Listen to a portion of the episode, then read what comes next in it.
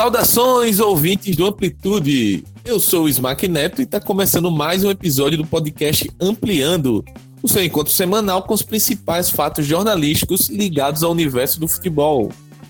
O programa faz parte da rede de podcasts do Amplitude FC, que também conta com La Plantilha, com tudo sobre a La Liga, o de primeira, com o melhor da análise sobre o futebol feminino, o Banho de Cuia, com tudo sobre o futebol do Nordeste, e o Dois Toques, com a visão aprofundada sobre diversos aspectos do futebol. Para acompanhar tudo isso, você pode procurar por Amplitude nas mais diversas plataformas, como Spotify, o Apple Podcasts, Cashbox, YouTube, Podcast Addicted, Google Podcasts e vários outros agregadores. A gente, no total, estamos. Nós estamos em 11 agregadores, galera. Além disso, os nossos podcasts podem ser encontrados também no site do HTA Esportes, no htesportes.com.br. Um abraço aí para a galera do HTE, os nossos parceiros. Enquanto isso, você pode aproveitar e seguir a gente também lá nas nossas redes sociais, no Twitter, Facebook, Instagram, YouTube e Medium. Só procurar pro Amplitude FC, que a gente vai estar tá lá e você pode seguir a gente e acompanhar todo o nosso trabalho. Para gravação nesta noite, mais uma vez, devido à bancada virtual com Arthur Salles, o Indústria de Base, o Global, o Mito, a Lenda Suprema. Dá o teu salve aí, Arthur. Boa noite, Smack. Boa noite, boa tarde, bom dia aí para todos os ouvintes do Ampliando.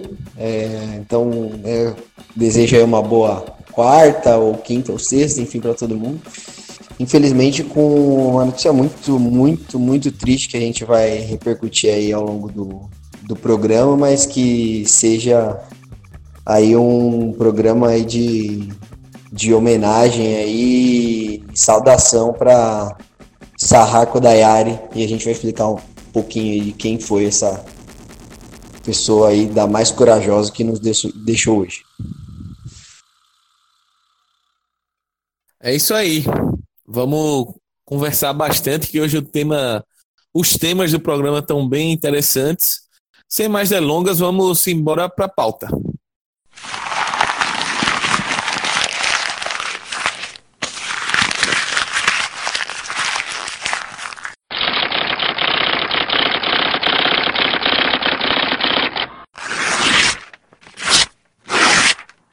Começando o programa de hoje, é, vamos falar um pouquinho sobre um tema bastante interessante e que se interliga um pouquinho também com um tema que a gente tratou no último dois toques, refazendo aqui o Merchan, sobre fair play financeiro, que é um estudo do Football Observatory, está disponível na internet aí, e o reporte mensal de número 47 do, do, do site, ele fala sobre uma questão bem interessante, Arthur, que é uma espécie de balança comercial da bola, né? E a gente pode ver que, segundo o estudo apresentado, nos últimos 10, 15 anos por aí, é, a concentração de renda da bola vem ficando cada vez mais é, clara por mais que o futebol, o universo do futebol é, faça a roda financeira girar muito forte, é, os dividendos disso aí seguem praticamente no, no mesmo lugar, não tem muita distribuição de renda, digamos assim, né? O, o mercado de transferências vem se inflacionando de forma é, estratosférica, a gente já tem jogador sendo comprado e vendido por 200 milhões de euros, coisa que até 10 anos atrás já era um absurdo pagar 100.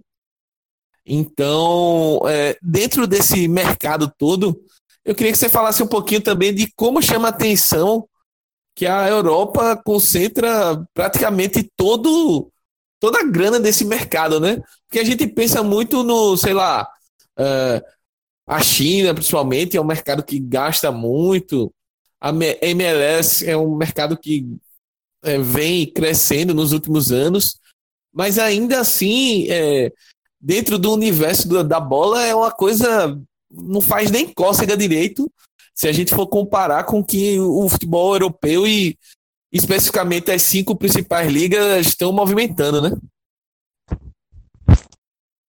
É, então, é, Smack, né, e todos os, os ouvintes aí, é, se o, o, relatório, né, assim, que me chamou bastante atenção, né, porque ele está fazendo esse destaque aí para os gastos, um, um dos grandes destaques, né, são os gastos dos clubes que estão nas cinco principais ligas, né, que aí já é chamado muito, muito regularmente, aí, né, a gente vê, vê muita gente escrever e falar, né, sobre, falando aí dos Big Five, né, das, das cinco principais ligas, falando dos gastos, né, desse, dessas equipes aí.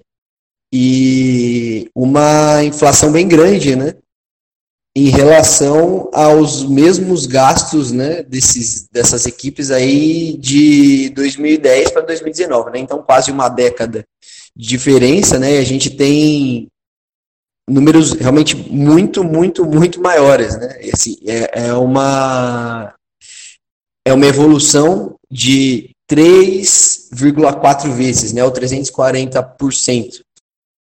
Em 2010, as, as equipes que estavam aí nas cinco principais ligas, que são Espanha, França, Itália, Alemanha e Inglaterra, elas gastaram aí, né, em contratações de jogadores, é, em quebra de contrato, né, 1,5 bilhões de, de euros.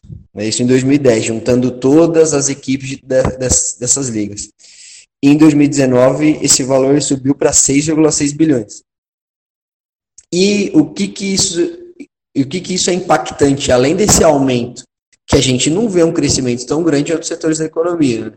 Por exemplo, nosso Brasil, a gente está falando aí de crescimento de 0,3% do, do PIB e tudo mais, enquanto o esporte, de maneira geral, ele cresce de uma maneira bem alta e isso vem, impacta também né, no investimento dos clubes. Né? O, o esporte tem sido uma, uma área né, que tem tido um crescimento bem alto nos, nas, nas últimas duas décadas, pelo menos. E mas esse número grande, né, esses 6,6 bilhões, né, que foram todas as contratações dos clubes dessas cinco principais ligas em 2019, elas ficam na Europa mesmo. Né, e até entre eles, entre os próprios clubes desse, desse Big Five. Né? Então, assim, desse, desse total, o que foi investido em jogadores que não são da Europa, né, e aí incluindo o Brasil né, na história, que estamos, estamos interessados diretamente nisso, de 2010 a 2019, que é o total, é 6,1 bilhões. É 6,1%, desculpa. Então, uma porcentagem bem pequenininha né, dessa fatia toda. E em 2019, especificamente, então desses 6,6 bilhões, apenas 5%, 5,1% o, os clubes do, do Big Five eles investiram em jogadores de, de fora da UEFA. Né? Então, você vê. O, e aí, né, o Brasil está tá incluído nisso. Então, você vê o mercado inflacionou. Mas é, quase nada desse dinheiro sai da, da Europa e também do, do, das próprias ligas. Né? E aí, das, da, o, falando das próprias ligas, a gente vê que é, é a, é a grande, é a grande parte disso. Né? Então, é 20, cerca de 27, 28% é, desse total aí de, de valor investido, dos 6,6 bilhões, para clubes da própria liga e 37,4% para clubes de outra liga, né, do, do Big Five. Então, se você somar esse 28 com os 37 já dá mais, mais 50% aí, né? Quase 60%. É, quase ou, ou já chega a 60%. Aí, desculpa aí a, a matemática, mas o importante é que, é que é bastante, né? Que é um número bem significativo. E aí, para a gente ver que apesar dessa inflação, essa, esse volume ele não acaba não saindo né, do, de, da, desse entorno mesmo, desse, dessa elite aí econômica e esportiva do, do futebol mundial. É um, uma questão bem complicada essa divisão aí financeira, mas esse ponto que você tocou, Arthur, da divisão de grana, né? e da circulação em si, é, a gente vê muitos clubes brasileiros é, sendo tratados até pela imprensa, de certa forma, como barriga de aluguel de, de clubes europeus, etc. A gente vê o quanto é, os jogadores brasileiros atraem os clubes é, de todo mundo e também na elite de futebol, a Europa. A gente tem, se a gente for pegar a seleção brasileira aí, a grande maioria vai, uns 90%, é, podem não ser os astros que eram em outras, outras décadas, mas ainda tem jogadores de muita relevância é, nos principais clubes do mundo. Mas ao mesmo tempo a gente vê o quanto os clubes brasileiros não faturam com isso, né? E aí a gente pode é, devagar um pouquinho e falar o quanto a desorganização da nossa liga em si, né, do, do Campeonato Brasileiro, do futebol brasileiro em si, colabora com isso, né? Se a gente for pensar como os clubes são mal administrados e acabam vendendo jogadores por um preço muito abaixo do que eles realmente poderiam valer, é, como a nossa liga não tem uma penetração é, em outros lugares do, do mundo, ela praticamente não é conhecida, os clubes brasileiros praticamente não são conhecidos lá fora. E tudo isso, é, pensando num mercado global de futebol, acaba colaborando bastante, né? Não sei qual é a tua opinião, Arthur, mas pelo menos ao meu ver, isso acaba colaborando bastante para essa disparidade pensando em termos de Brasil. É claro que essa questão do mercado, como eu citei lá no início, se a gente for pensar em outros lugares como é, que têm uma economia mais pujante e consigo, conseguem é, ter um, um, uma condição financeira melhor, uma organização melhor, mas ainda assim não participam diretamente desse, dessa farra aí de, de milionária do futebol, mas ainda assim é, a situação bilionária do... já. É, farra bilionária, exatamente.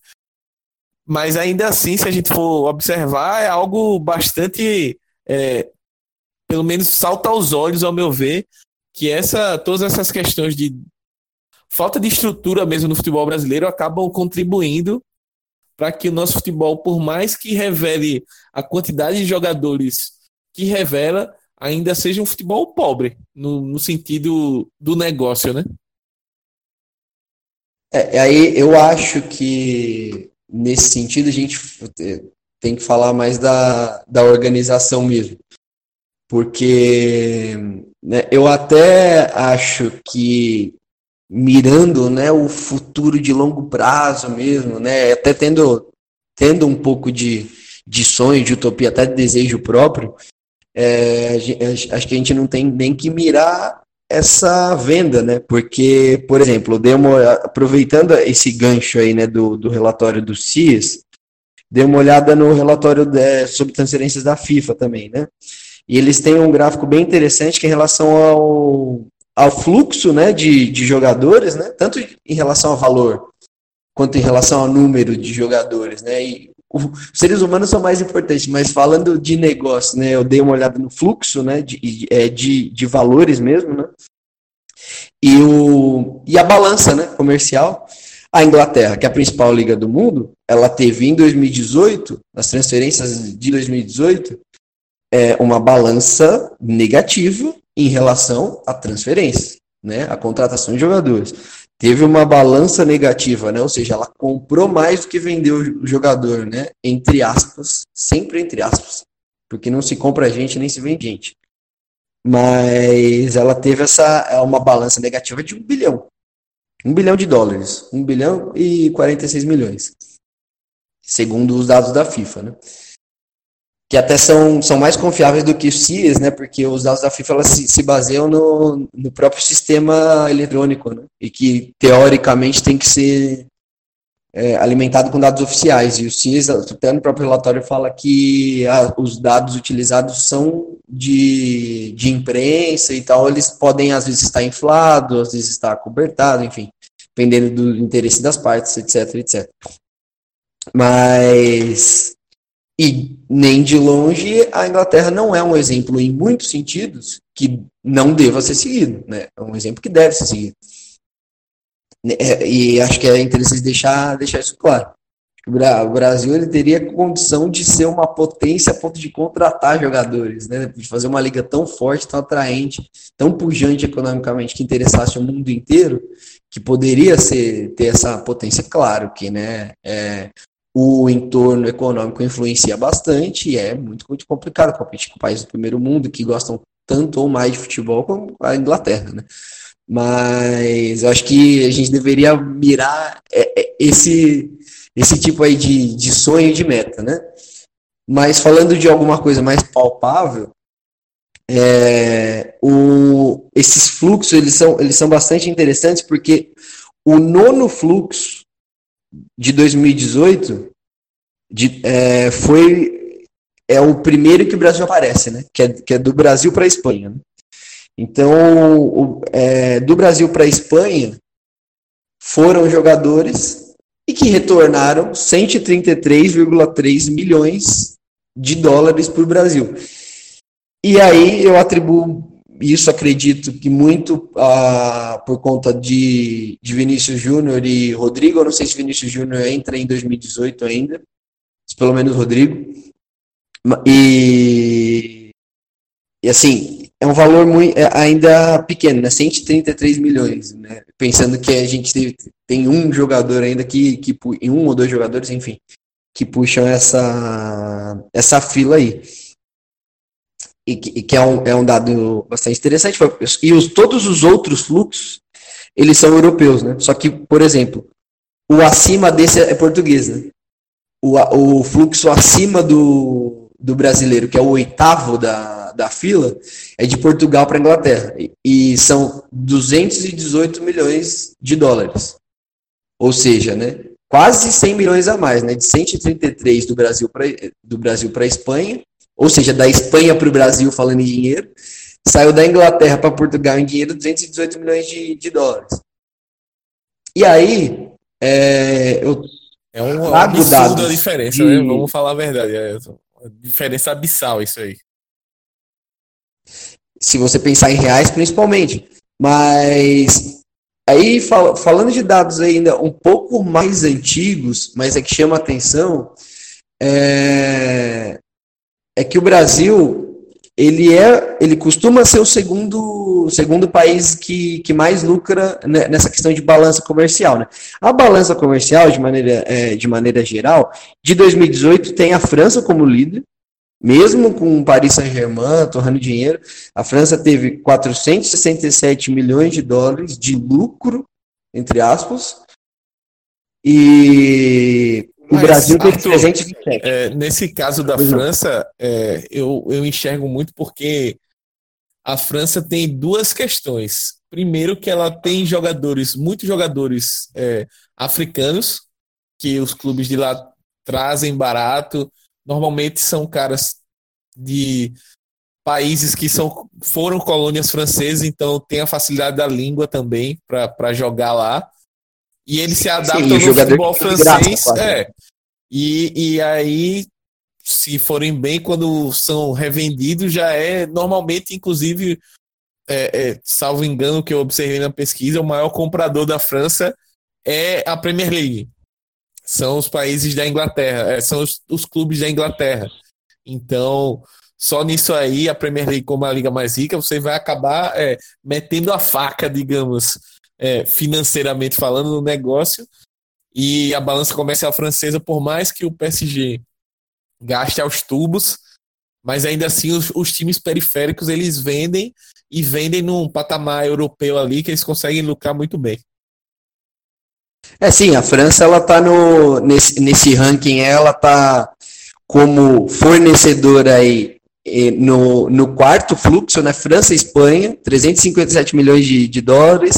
Aí depois a gente tem França e Inglaterra, 320 milhões de dólares. Isso só em 2018, né? Depois a gente tem aqui é, então a, gente, a, França, né, esse fluxo em quarto da Espanha, depois quinto, sexto, França e Inglaterra, sétimo, oitavo, nono, décimo, França, Alemanha, 94 milhões, 99 milhões, e depois 11 França e Itália, né? Então ela, ela fornece aí para as outras é, quatro grandes ligas, né? Assim, além de, dela própria, né? Que tem, tem o um mercado interno, mas a gente está falando do fluxo internacional.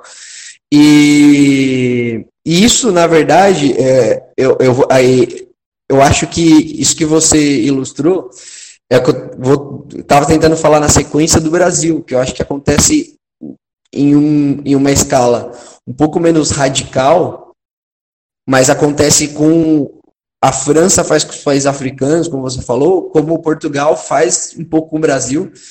Pelo menos até 2017 foi quando eu fiz um levantamento mais detalhado sobre isso, né? Porque assim como em 2018, o Brasil também em 2017 foi o segundo país que mais lucrou, né, com o fluxo de jogadores. Os clubes, né? Assim, no, no total dos clubes, né? Não é, não é o país, né? Como governo, né? Enfim, o, os clubes brasileiros, né? Foram os, os, os de nacionalidade que mais lucrar, lucraram em conjunto com esse fluxo de jogadores.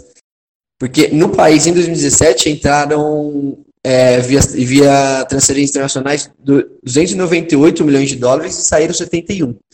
Então, o saldo positivo, que em 2018 aumentou, foi de 327, o que é um bom sinal, foi de 226 em 2017. Então aumentou quase 100 milhões. Só que o que chama atenção é que no caso do no caso de 2017, a balança dos clubes portugueses foi absurda.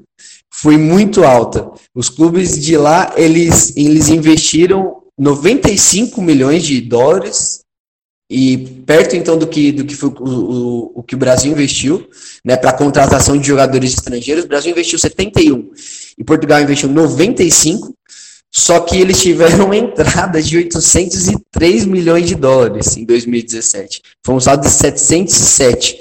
Só que o curioso é que é o seguinte, o maior fluxo o, de jogadores é, brasileiros justamente para Portugal. E, aí, o principal lucro de Portugal era com a Inglaterra. Então, assim, eles estavam basicamente refazendo o, o, o fluxo de mercadoria colonial, né? Então é uma coisa bem, bem interessante mesmo. E aí, né, eu vou, vou recomendar aqui para vocês o texto que está detalhando isso, é, trazendo mais números. É, é, um texto bem curto, acho que vale a pena quem, quem se interessou pelo tema dar uma olhada. Texto que eu publiquei no Indústria de Base chama Brasil, Eterna Colônia, né, que é justamente fazendo essa analogia. Então, acho que é mais ou menos isso que você falou sobre, sobre a África. A gente está tá falando um pouquinho sobre 2017, mas na, na, e na verdade é, esse novo balanço ele mostra uma melhora, né, no sentido de que o Brasil ele, ele aumentou essa balança o que é positivo. Então, teoricamente, faz crer que estamos né, gastando menos dinheiro aí com medalhão, etc, etc, e conseguindo negociar jogadores, né, essa, essa quebra de contrato com valores maiores, né, o mercado está fortalecido. Espero que isso seja uma tendência, né? Acho que é importante a gente ver aí a, as, os próximos levantamentos, aí, tanto do CIAS como da FIFA, né, 2019, que, que, que deve sair aí em breve, né, em poucos meses aí, né, finalizando provavelmente a janela de, de janeiro aí de 19 e 20, para a gente entender se, se foi se, se, é uma tendência mesmo ou se foi só um, uma janela aí anabolizada aí por, as, por essas vendas grandes aí que a gente citou. É o você falando sobre essa questão do colonialismo e de como a rota entre aspas comercial Brasil Portugal estava sendo refeita, né? É, me lembrou até a musiquinha do. A música... Portugal e Inglaterra. Né? Oi? Brasil, Portugal e Inglaterra. Sim, sim, sem dúvidas. Barato. Sem dúvidas.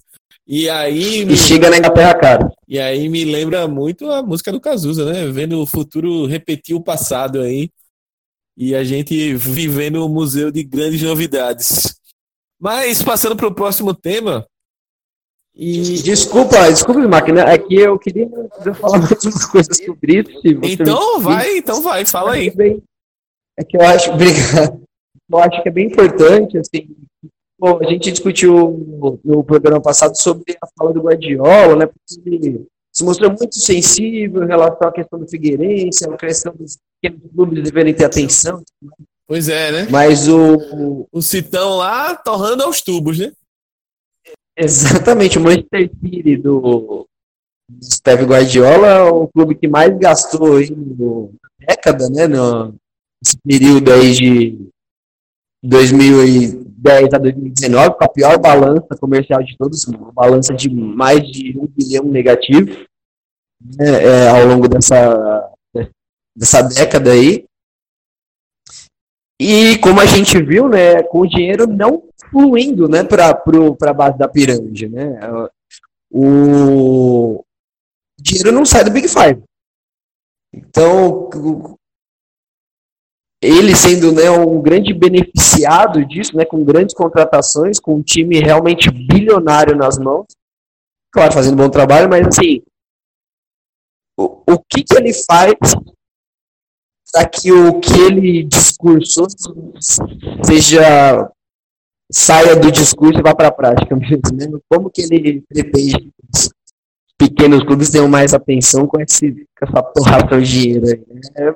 acho que é importante a gente, não para apontar o dedo diretamente para ele, mas ficar essa reflexão, né? Como a gente já propôs no, no programa passado, no episódio passado, né? Será que o mecanismo de solidariedade é um pouco mais robusto, né? algo nesse sentido, enfim, poderia ajudar, né? Como como resolver esse, esse, problema, né? Que ele, que ele mesmo citou e que ele mesmo está sensível.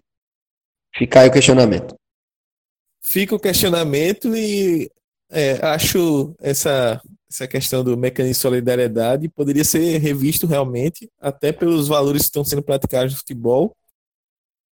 Mas eu não vejo como um interesse é, da FIFA e principalmente dos clubes é, mais poderosos, que hoje tem um, tem um, um poder de barganha muito grande aí nessa, nessa teia do futebol, acho muito difícil acontecer.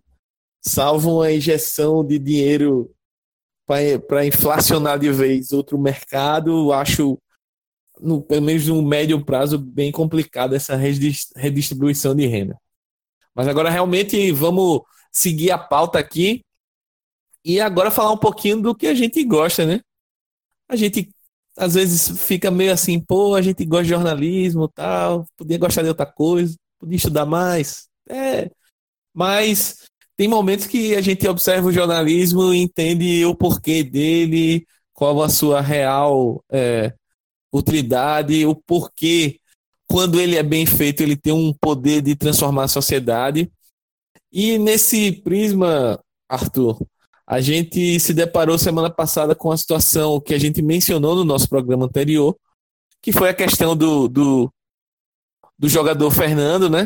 Que toda aquela questão que a gente explicou no programa passado sobre é, um funcionário que ele havia contratado, que estava indo para a Rússia e na mala levando alguns remédios que na Rússia eram proibidos, ele acabou sendo preso por, por isso, né? e tá perigando correr um risco aí de pegar 20 anos de prisão. E essa história até o domingo é, da semana retrasada estava totalmente obscura, ninguém nem sabia dessa história. Só que aí um trabalho de jornalismo da equipe lá do Esporte Espetacular, é, destacar agora o Marcelo Correge, que participou da reportagem, eu não lembro quem foi a outra produtora, mil perdões agora, mas é, se vocês procurarem lá no site do Globo Esporte, tem a matéria, tem os créditos devidos, enfim. E essa matéria acabou tendo uma repercussão muito grande, né? Gigantesca aqui no Brasil, no mundo também. E o bom jornalismo acabou fazendo com que o, o Fernando tivesse que se pronunciar, né? Tivesse que falar sobre o assunto. E ele falou, falou sobre. É, é, falou que, segundo ele, está alegando que está dando assistência ao rapaz que está preso, à pessoa que está presa. É, admitiu que os remédios eram para a família dele, para o pai dele. É, falou que no primeiro momento ele não se pronunciou porque foi uma orientação do, de um advogado lá russo e de um policial lá da Rússia. Enfim, é uma história muito complicada. A gente não está aqui para dizer se é mentira ou se é verdade, se, se o jogador falou bem ou falou mal. Mas o meu ponto, Arthur, é o jornalismo, né? Como o esse, esse caso do Fernando, ele pode, pelo menos, ele ganhou uma evidência grande e, queira ou não, ele pode ganhar uma, uma outra direção por conta de uma boa matéria, de um jornalismo bem feito. E no, no momento que a gente vive uma espécie de negação ao jornalismo, uma, um combate às notícias, é, eu diria que é refrescante, é consolador, digamos assim, a gente enxergar como o jornalismo ainda pode atuar como um, um meio de transformação, né? É, sem dúvida, sem dúvida, Mac. Acho que sobre, sobre jornalismo nem vou me estender muito, né? Acho, e também acho bem bacana que a gente volte aí a falar do, do caso Robson, né? Que envolve aí diretamente o jogador Fernando, né, o volante Fernando. E por quê, né? Porque a gente acabou, né, citando, né, a pessoa dele e como você bem falou, né, não, não é o caso aqui da gente julgar, né, a conduta pessoal, nada disso, mas justamente porque o caso era é tão bizarro, chamou tanta atenção, né, por por, por, por essas por, toda essa sua excentricidade e tudo mais.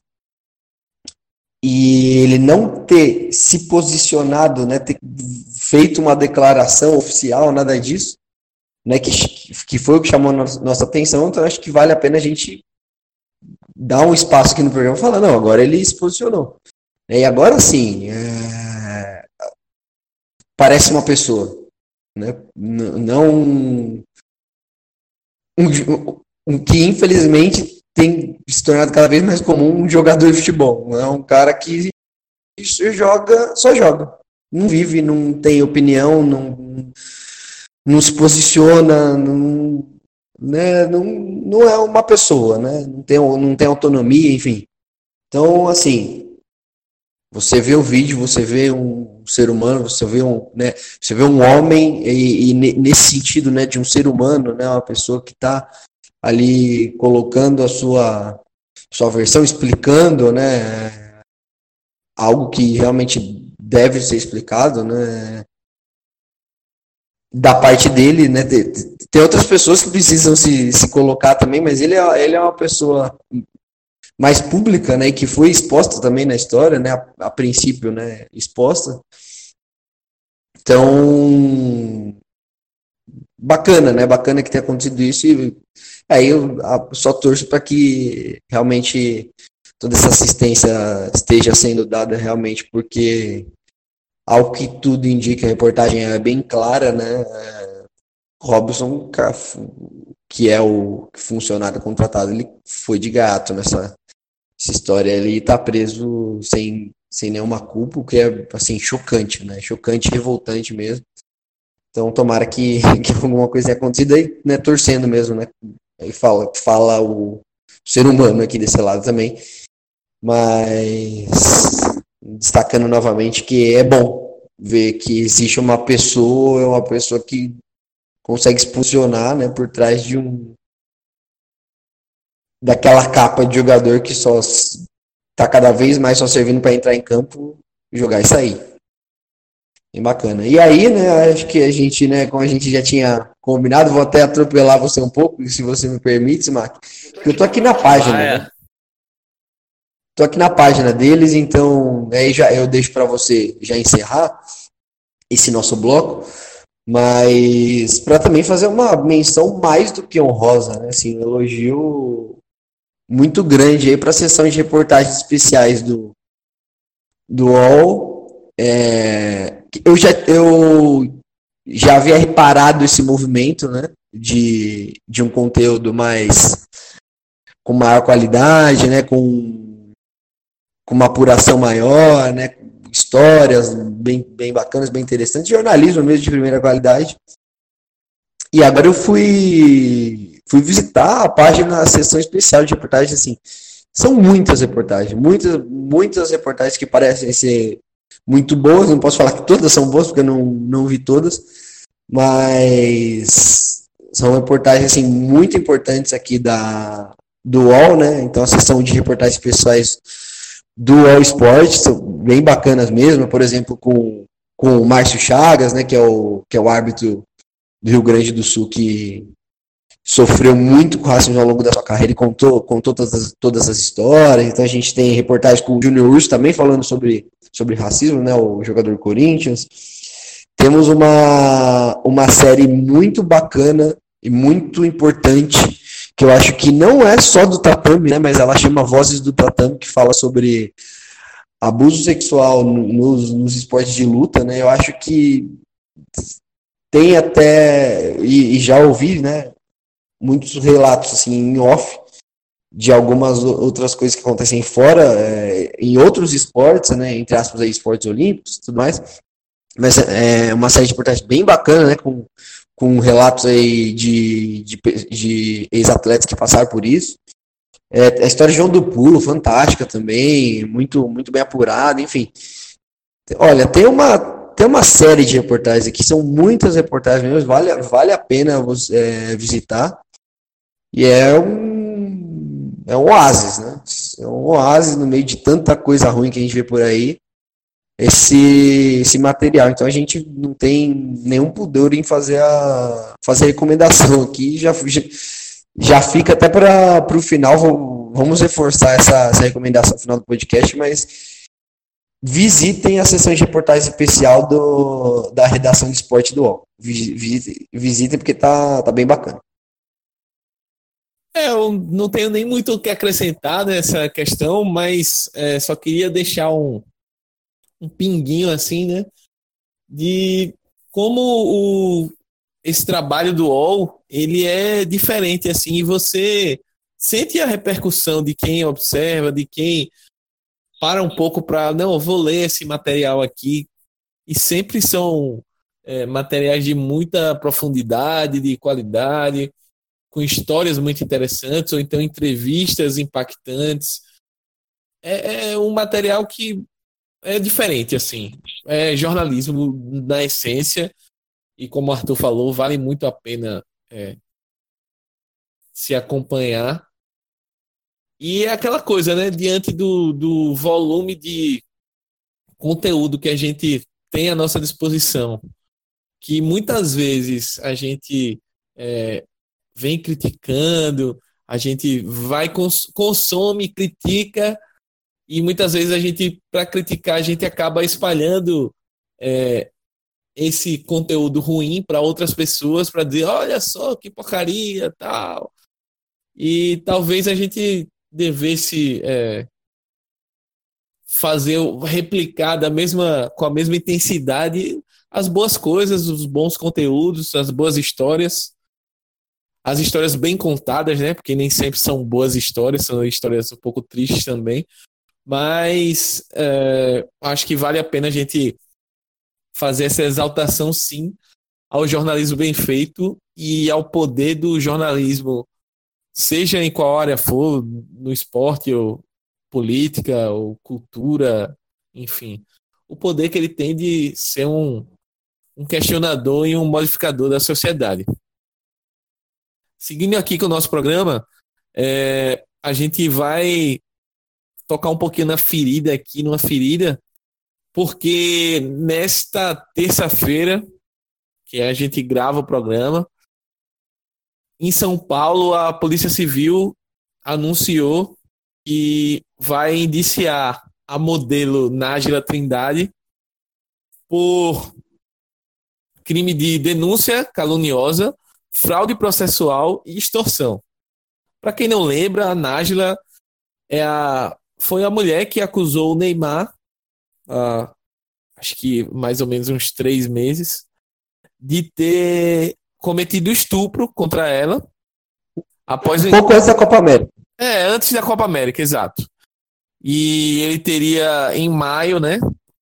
Pago a passagem dela para Paris. Isso aí ele, ele mesmo admitiu. Ela foi para lá, é, ficou hospedada no hotel. Eles tiveram, salvo engano, dois encontros pessoais. É, dois dias eles se encontraram. E aí ela voltou para o Brasil e depois de um tempo denunciou ele por, por pelo crime né, de estupro. A polícia fez a sua investigação, trabalhou por meses aí, dois meses mais ou menos. Um inquérito foi instaurado e o Neymar não foi indiciado. O que acabou acontecendo foi a Nájila ser é, indiciada, né? A denunciante virou é, acusada no caso. Eu, eu, Arthur, eu não quero aqui no programa entrar no mérito de quem está certo, quem está errado, até porque o processo ainda está correndo. Mas eu acho que dois pontos a gente pode é, colocar bem aqui para o nosso debate. O primeiro ponto que eu já queria passar a bola para você é como a gente vive numa sociedade em que as pessoas querem é, conclusões, querem tirar conclusões, querem respostas rápidas. Seja no momento que o caso saiu, todo mundo crucificando o Neymar, seja depois no, no outro dia que o Neymar é, cometeu a canalice, que para mim foi é, divulgar as conversas privadas dele com a, com a modelo, é, fez vídeo, enfim. E aí, a partir daí, a narrativa virou totalmente, né? Ele virou o, o coitado e ela virou a aproveitadora safada. De novo, não quero entrar nesse mérito aqui de quem é o quê, mas a questão para mim é: a gente vive numa sociedade que precisa tirar conclusões muito rápidas sobre assuntos que, na verdade, a gente deveria refletir muito e deve, deveria pensar bastante antes de chegar a qualquer tipo de conclusão, né? É, é, é verdade, é um ponto bem, bem interessante você citou, né? Necessidade de conclusão rápida, né? E de, de condenação instantânea, né? Acho que é até o. Tem um texto, se eu não me engano, do André Rocha agora, é, que foi publicado sobre o Flamengo, né? E agora o Flamengo é o melhor time dos últimos melhor, te, melhor time de todos os tempos da última semana, né? Ele falou. Então, assim, é, mais ou menos segue a mesma, mesma linha, né? A gente viu isso muito exacerbado, né, no caso. Mas uma coisa que me assustou muito também é o, a capacidade que a gente tem de fazer piada com coisa muito séria, né?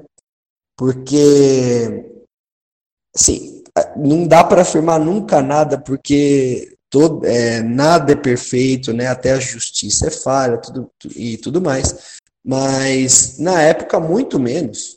Né? Não tinha como a gente saber, ninguém saber o que aconteceu. Todo, e poderia ter acontecido uma coisa muito séria e muito grave. Poderia ter acontecido uma coisa muito séria e muito grave que não se faz piada, não se brinca. Né? A gente viu muita gente brincando com isso, né? muita gente diminuindo né, um assunto que é muito grave, né, que é violência contra a mulher, principalmente estupro. Então, isso me assustou na época. Então, aproveitar que o caso, entre aspas, aí, teve um desfecho, pelo menos por hora, para reafirmar, não se brinca com isso, nem sabendo que depois não aconteceu. Não se brinca. Não se brinca de maneira nenhuma e, e o negócio é sério, principalmente porque a gente sofre com uma epidemia disso no Brasil. Né? Então, o negócio é, é, grave, né? Então, a gente pode. É estatisticamente provável que você esteja brincando com alguém que tenha sofrido com isso. Então, vamos, vamos aprender a lidar com de maneira mais séria, né? E esperar, esperar a justiça, né? E que ela ocorra da melhor maneira possível, que a gente sabe que, infelizmente, em alguns casos, ela não acontece, mas pelo menos respeitar essa situação que é horrenda, horrenda e não, não, não dá para ser menos do que isso, né? Tem um limite e a gente passa muito fácil por ele. É, eu acho que o respeito é a base aí.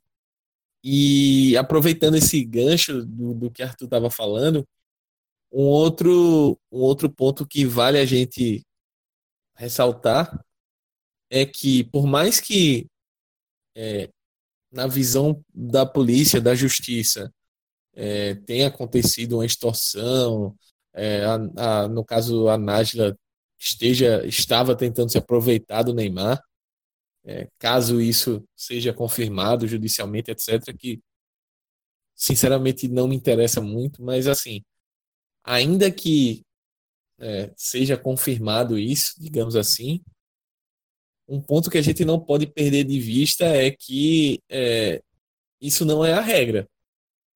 O que é a regra é a gente viver num país e num mundo em que as mulheres são é, vítimas de feminicídio, a torta e a direito, de violência, num país que a gente produ precisou produzir uma lei Maria da Penha e ainda assim a gente sabe de vários e vários casos é, de violência contra a mulher, de, de estupro, enfim, várias coisas. E que não são nem denunciados. Né? Exatamente, que, que muitos deles não, nem chegam à, à investigação. Então, assim, vamos ter cuidado é, com esse caso. Se, se você, ouvinte, é, acredita que a opinião, que a sua, a sua, opinião é igual à do, da justiça, é, ok, tudo bem.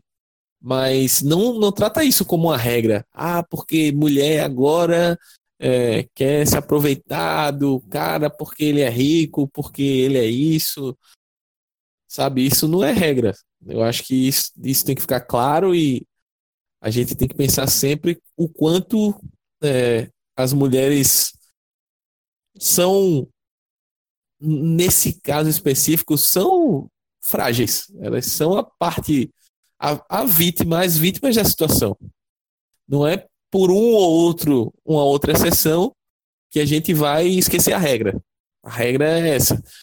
E dito isso, é, pensando assim, a gente tem que sempre estar tá combatendo esses discursos machistas de ah, porque a mulher tem que é, é, se valorizar, porque se ela fosse direita, ela não estava correndo esse risco, porque é, é, sei lá, porque ela vestiu uma roupa e deu, a, deu o direito do homem fazer isso. Enfim, todas essas imbecilidades que a gente ouve no dia a dia, é, se ele, se ele, se você que está ouvindo ou e pensa isso, é, para para pensar que isso é muito machista e, além de tudo, é muito.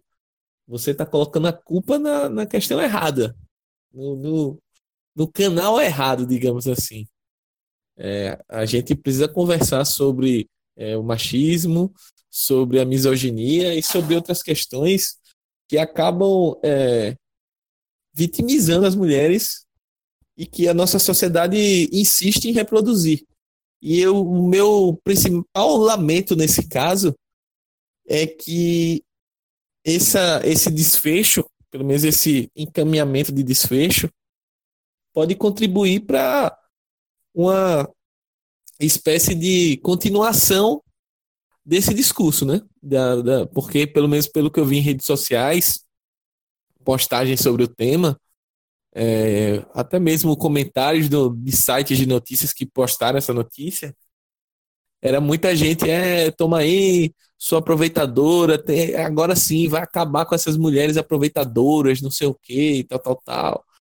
Que esse discurso, particularmente, me preocupa muito e eu acho bem complicado de se reproduzir por conta de um caso específico. Eu acho que a gente tem milhares e milhares de exemplos, como o Arthur falou, muitos deles que nem chegam à delegacia, que dizem justamente o contrário. Então é muito bom a gente ter cuidado quando a gente fala esse tipo de coisa. E aproveitando que o tema no programa são as mulheres, é, de, um, de, uma certa forma, né?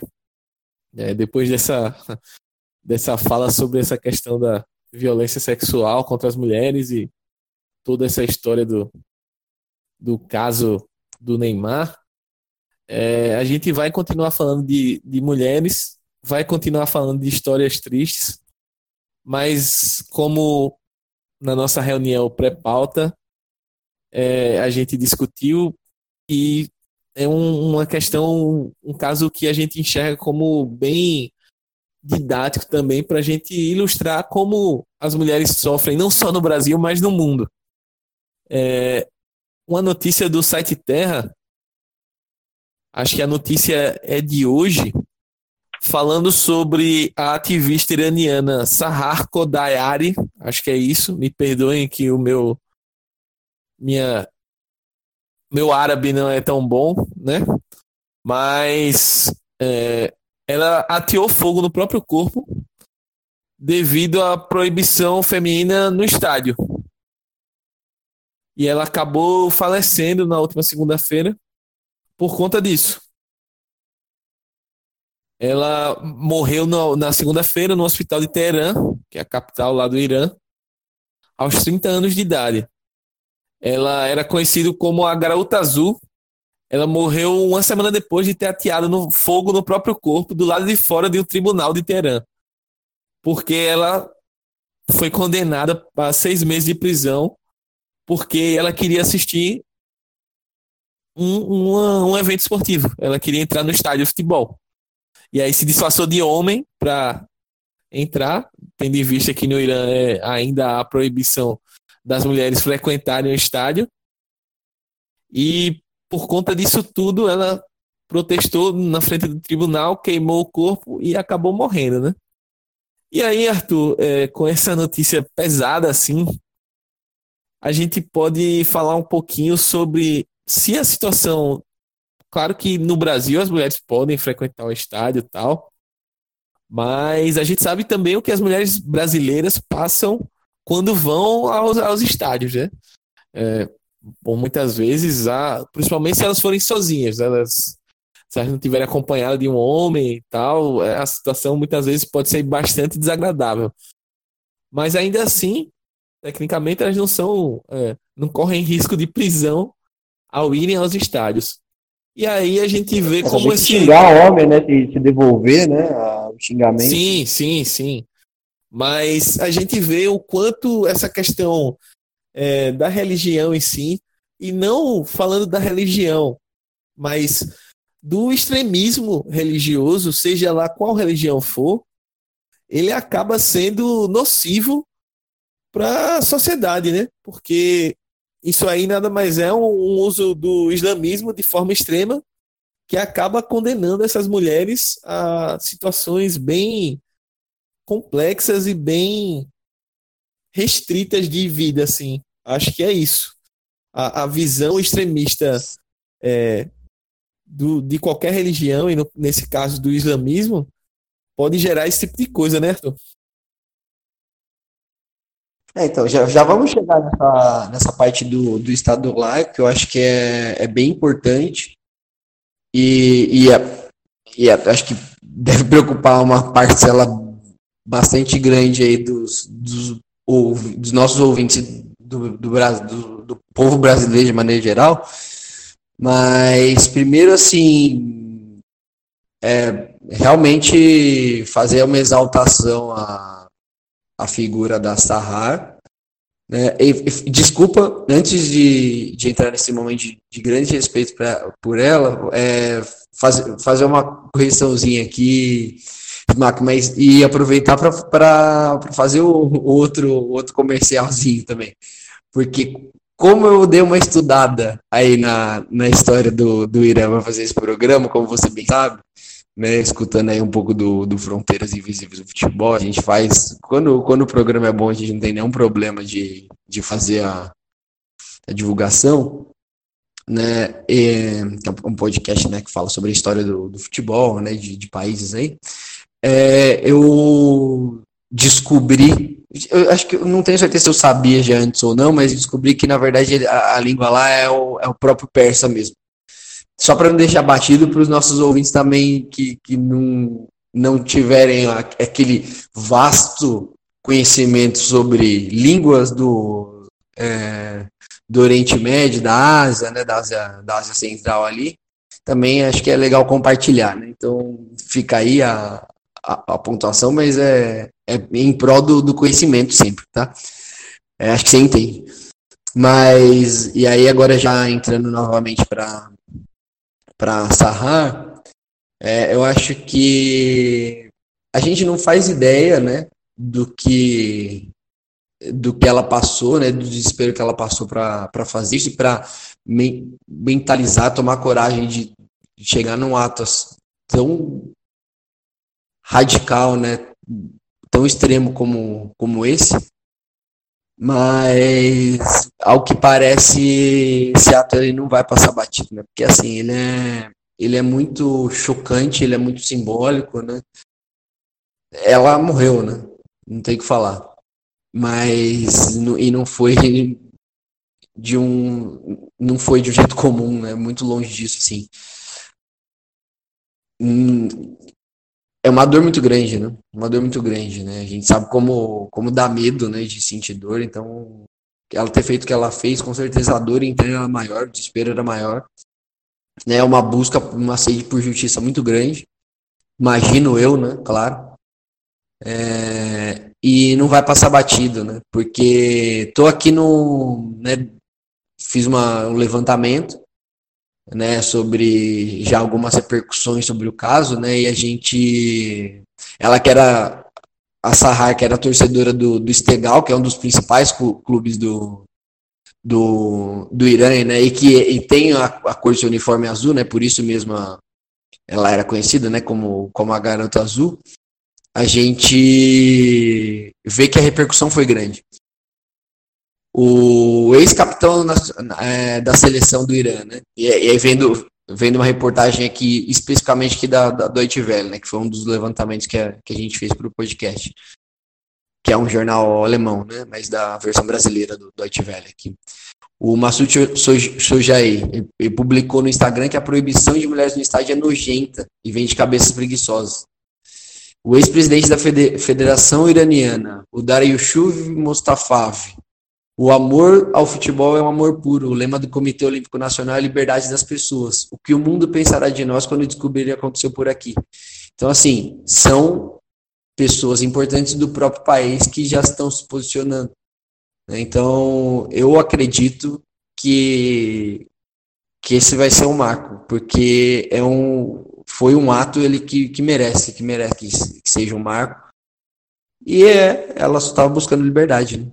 E ela ia ser julgada, provavelmente condenada à prisão, né, o que é algo revoltante e, e, como foi bem colocado, nojento. E ela se revoltou contra isso e, né, infelizmente, aí veio, veio a falecer e a gente não poderia deixar de prestar as homenagens, assim, e a admiração, né, pelo, pelo espírito de luta. E, bom, né, dito isso, né, colocando toda a nossa humanidade aí, compartilhando toda a nossa humanidade com os nossos queridos ouvintes aí e já passando, né, falando um pouquinho aí do, de algo que é bem preocupante para a gente, que é essa questão aí do, do fundamentalismo religioso, né? E a gente vê isso crescendo né, no, no Brasil, a gente vê aí Crivella querendo censurar livro, né, e um movimento cada vez mais forte aí de, de atitudes parecidas, né? Na, dentro do, do, Sim, do poder do Estado, assim, né? Todos, Como, todos os poderes, o... cara, incluindo o judiciário, que vem sendo é, é, não em larga escala, mas em algumas escalas sendo até conivente com esse tipo de situação. Então, é, é, realmente é uma coisa que preocupa. De novo, nada contra a religião A, B ou C de ninguém. Eu acho que as pessoas têm todo o direito de terem a sua fé, acreditarem em Deus é, ou qualquer outro tipo de divindade, mas tem que haver um, o, o limite o respeito e a tolerância. Eu acho que é o grande ponto aí, a tolerância você tem que, para você pedir respeito à sua fé, à sua religião, você tem que respeitar e tolerar as outras. E eu acho que está faltando muito isso. Sim, né, e o, o limite, ó, na verdade, é a vida pública. Né? É quando algumas decisões aí acabam impactando na vida de quem não quer saber disso, né? Como por exemplo, era o caso dela, ela não queria saber se as outras pessoas acreditavam que mulheres não podiam estar no estado de, de futebol. Se existe uma lei que é para todos, é para todos, né? Só que isso infelizmente no Irã não funciona, porque desde 79, depois de uma revolução que começou justamente por causa de um golpe. Começou por causa de um golpe né, anterior né, de um governo que era, ele, que era ilegítimo que toda a população realmente queria derrubar. Né, e, a, e a revolução ela começa com, com uma vontade realmente popular. Ela acaba sendo cooptada por esses líderes é, religiosos mais radicais, né, fundamentalistas, e até hoje o Irã não saiu dessa. Né? Então, desde 79, 79, 89, 99, 2009, a gente está em 2019. A Sahara teve que botar fogo no próprio corpo para poder mostrar para o mundo que no Irã as mulheres não conseguem entrar no, em um estádio de futebol porque um com todo sem nenhum respeito tem um maluco e uma um, uma horda de, de malucos é, fundamentalistas religiosos acreditam que o seu Deus não permite isso. Então, e ela teve que, ela teve que botar fogo no, no próprio corpo para mostrar para o mundo que, que acontece esse tipo de coisa no, no Irã. Então, são 40 anos disso. E por isso que a gente deve combater qualquer fundamentalismo religioso. É isso. Esse pensamento é muito perigoso. A falta de racionalidade principalmente em grupo, ela pode levar a estados de governo né, e civis sociais, como ao que a Sahar e todas as mulheres iranianas estão submetidas. E com certeza os homens em outros aspectos é que a gente não conhece também. Então a gente precisa tomar cuidado, precisa tomar muito cuidado com isso. Vamos deixar.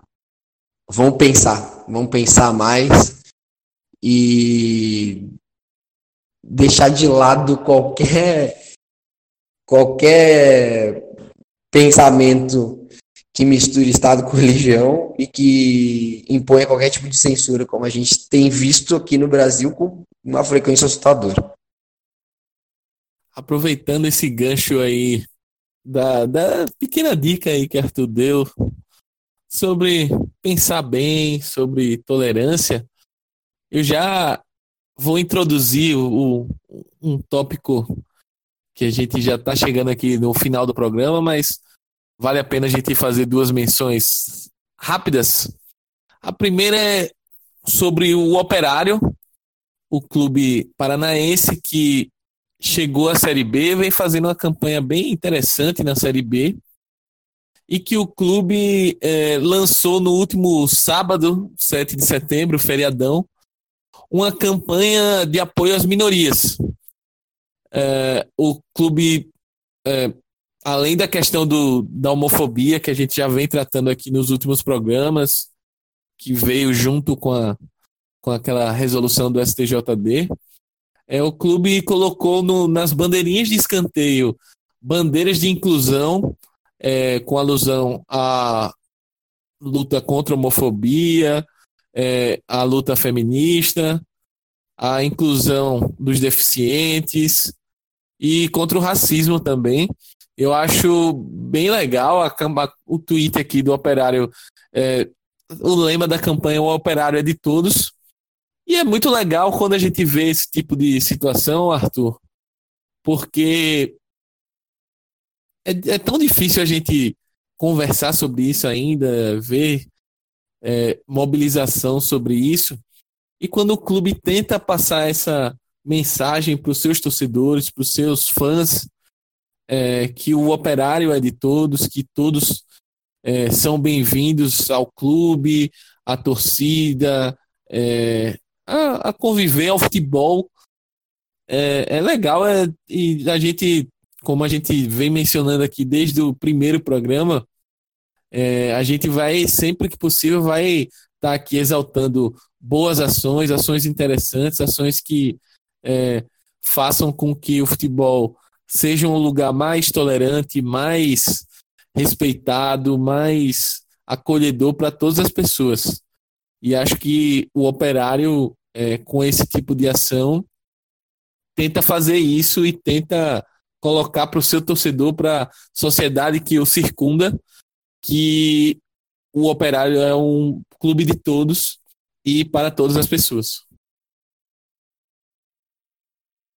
É, muito bacana, né? Assim, as, as outras duas, duas questões aí que eu acho que fizeram com que a gente é, destacasse, né? Desse um pequeno, um pequeno espaço aqui no, no episódio para falar do, no, no podcast, vem para falar sobre Operário, é que né, a campanha que extrapolou né, a, o meio digital né, e realmente tomou o estádio, né, tomou as bandeirinhas de escanteio, né, que sempre são, são espaço muito de identidade do clube, né, são, são muito importantes, relevantes mesmo, então ficou bem bacana e ficou e ficaram bonitos, né, além de tudo, mas e também por ser um, por ser um clube não muito grande, né?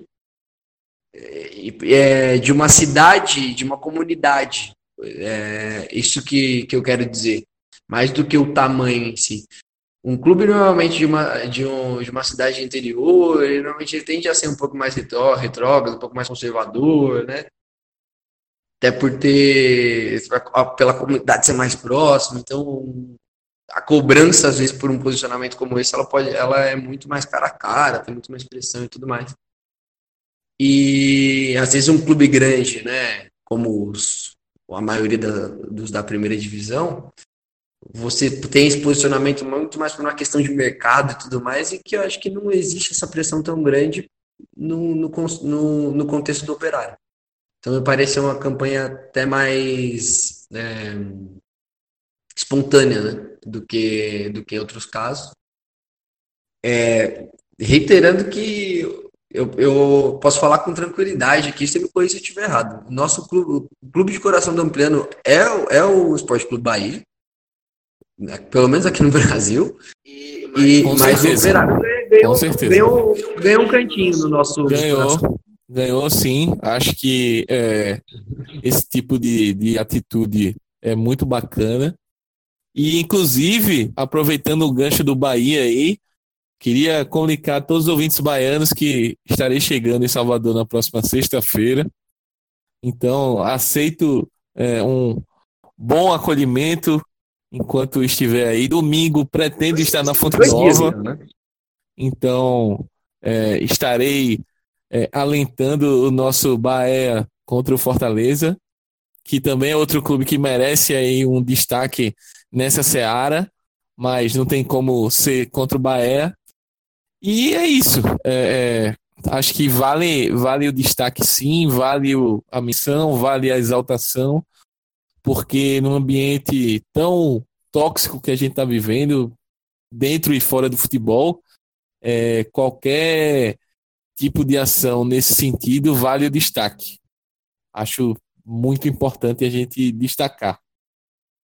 E para encerrar o nosso programa, o último pontinho aqui de pauta, é, eu queria trazer para vocês aqui uma questão do uma notícia que, no primeiro momento, parece uma manchete meio, entre aspas, banal, né? Que é o, o caso do jogador Drinkwater, que é o que é do Chelsea, mas está emprestado para o Burnley, da Inglaterra. Ele foi espancado no, no final de semana numa balada em Manchester. O motivo foi que ele tentou, ele deu em cima da mulher de um, de um cara que também é jogador, em um clube menor lá da Inglaterra, Scunthorpe United. E aí, depois que ele insistiu em sair com a mulher, ele acabou sendo espancado por seis homens. E aí ele não, não tem prova que foi o jogador que mandou fazer isso, que participou disso, mas o ponto é que o, o Drinkwater estava totalmente embriagado nesse, nessa balada.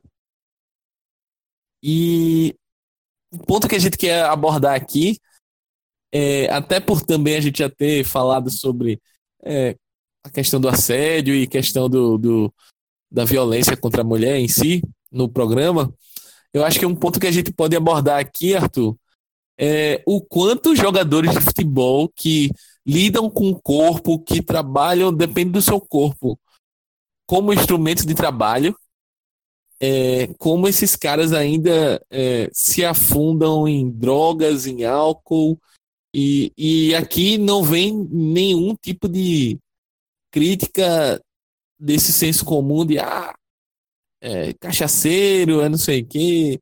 Não, a minha preocupação é muito mais de orientação e de até certo ponto preocupação mesmo com doenças psicológicas, é o próprio alcoolismo, enfim, como esses caras é, que assim, o... que chegam nesse ápice, né, é, conseguem é, conseguem não, é, ao mesmo tempo que eles estão nesse ápice, eles caem no fundo do poço, digamos assim, que muitas vezes é, é complicado de sair, né?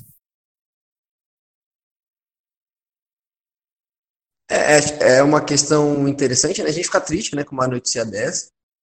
E acho que também outro ponto, né? Até para finalizar, para nem, nem rebater e acrescentar outro ponto, eu acho que é essa questão da, da apologia né, ao, ao, consumo de álcool, né, que a gente vê muito presente aí na.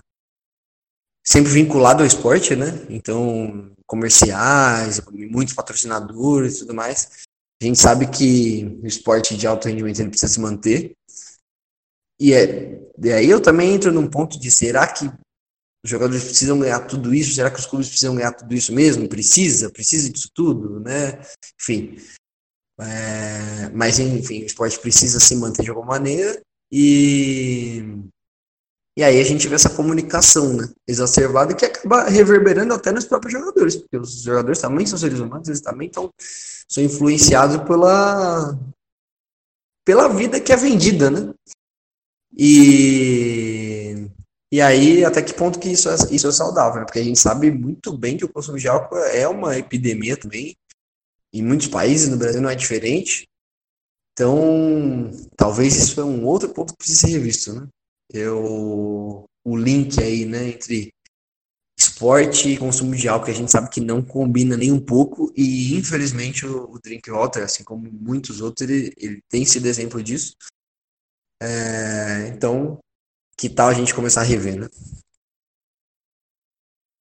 É, os maldosos, inclusive, diriam que o, se o Drinkwater seguisse o que está escrito no nome dele, nada disso teria acontecido. Esquecido. Mas, após essa piada infame. o, nome, o nome dele não ajuda, né? É como... Após essa piada muito infame, para tentar aliviar um pouquinho o tema, que é pesado, galera. A gente brinca, mas esse tema é um tema pesado e é um tema que, com certeza, ele vai retornar aqui no Ampliando por outras vezes. Mas chegamos aqui ao final das nossas pautas e você sabe que depois das pautas chega a hora, né? A hora das nossas dicas futeboleiras, culturais e outras coisas mais.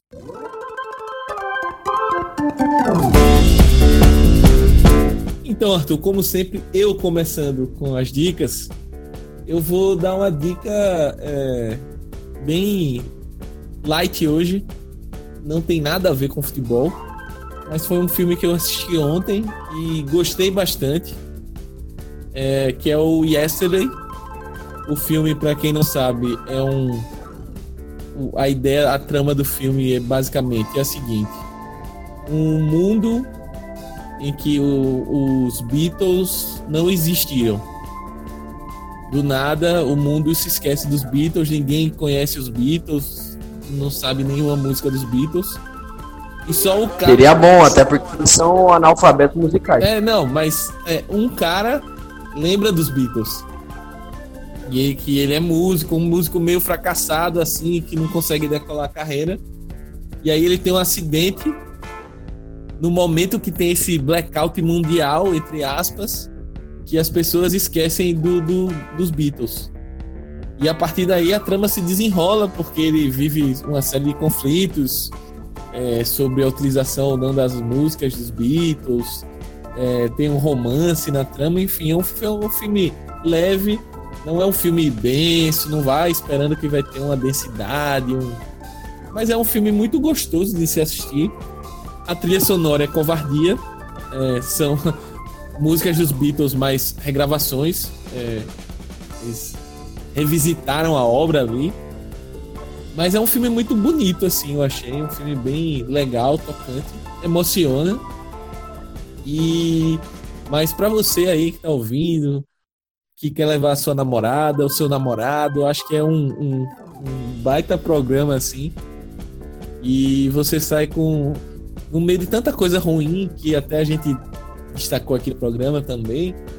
É, dá um quentinho no coração o cara assistir esse filme, então recomendo bastante para quem não foi ainda. Yesterday tá nos cinemas e é isso ou você esperar para sair o DVD, Blu-ray barra links corsários.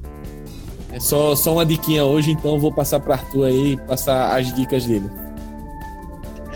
É, eu, eu já passei, então quem escutou o programa todo já, já tá sabendo das dicas, mas repassando, como a gente falou sobre a balança comercial, falou um pouquinho sobre finanças globais do futebol, é, eu vou recomendar, vou me auto-recomendar, né, cometer esse, esse sacrilégio, mas quem quiser dar uma passada aí no texto do Brasil, vírgula, Eterna Colônia, né, no, no industriadebase.com, os dados são um pouco antigos, mas mostra como o fluxo aí de, de dinheiro, né? Das contratações, ele, ele sai do Brasil, ele sai da Inglaterra em, jorrando para chegar no Brasil pingando via Portugal. E como os jogadores saem daqui baratos e vão para Portugal e saem caros para a Inglaterra. Né, isso em 2017, o que diminuiu um pouco esse ano, que, é, que até é bom, né? mas enfim. Acho que os dados eles, eles continuam sendo bastante chocantes e bastante interessantes para ser serem revisitados aí. E, mas a grande recomendação vai para a sessão de reportagens especiais do UOL. É, a gente ia recomendar aqui no programa, né, ia falar sobre. Então a gente visitou nessa sessão e eu já sabia que era boa, mas eu mesmo assim fiquei surpreso com o número, com o volume, principalmente. E com a qualidade dos assuntos, né? Tem muitas reportagens que a gente não conseguiu ler, que eu não consegui ler, né? Que eu não, não nem sabia da, que haviam sido publicadas, mas que se seguirem a qualidade das outras já lidas, né, citadas aqui, né, como Júnior Urso, Júnior Urso, Márcio Chagas falando do racismo no futebol, Voz do Tatame falando sobre é, abuso sexual aí na, nos esportes é, marciais, no né, esporte de luta. Enfim, se, se, tem, tem uma reportagem sobre o caso de pedofilia, né, na, envolvendo aí um, massagista do Santos. Enfim, reportagens realmente muito importantes, muito relevantes, muito bem escritas, muito bem apuradas. Então, vá até o, a sessão de reportagens especiais do UOL, escolha algumas aí e invista seu tempo nelas, porque vale a pena. Vale muito a pena. É, os, as dicas de Arthur. Se considerem minhas dicas também, são sensacionais. E aproveitando o momento dicas, queria deixar a última para os ouvintes, que é se você curtiu esse episódio, vai lá e dá um coraçãozinho no Spotify, dá o seu joinha no YouTube, no Cashbox, enfim, no Apple Podcast. Faz o podcast da gente, é, a sua boa avaliação, faz o podcast da gente ser, chegar para mais gente e a gente conseguir expandir cada vez mais o nosso trabalho. No mais, queria é, agradecer a Arthur aí pelo, pela participação, Arthur. E valeu, grande abraço e até a próxima. Dá o teu salve final aí pra galera. Um grande abraço, né, para todo mundo. Obrigado, Marco, por mais essa gravação.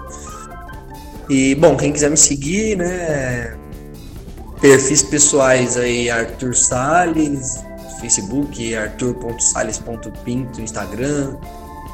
O, e aí, né, já, já indo pro, pro indústria de base, né, a gente, Twitter é a, arroba I maiúsculo, né, indústria de base, né, indústria de base com I maiúsculo, né, para ficar mais fácil. Facebook indústria de base também e o Instagram arroba indie underline ou o tracinho para baixo, né, base, indie underline base.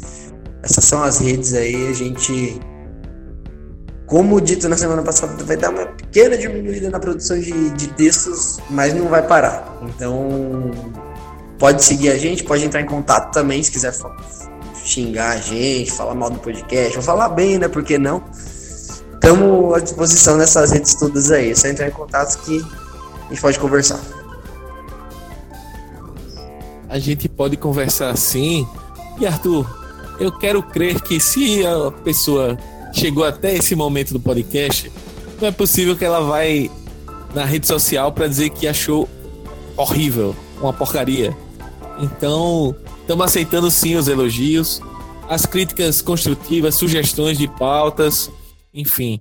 Pode procurar a gente no, nas redes sociais do Amplitude, arroba AmplitudeFC no Twitter, no Facebook, no Instagram e deixar a sugestão de vocês para a gente.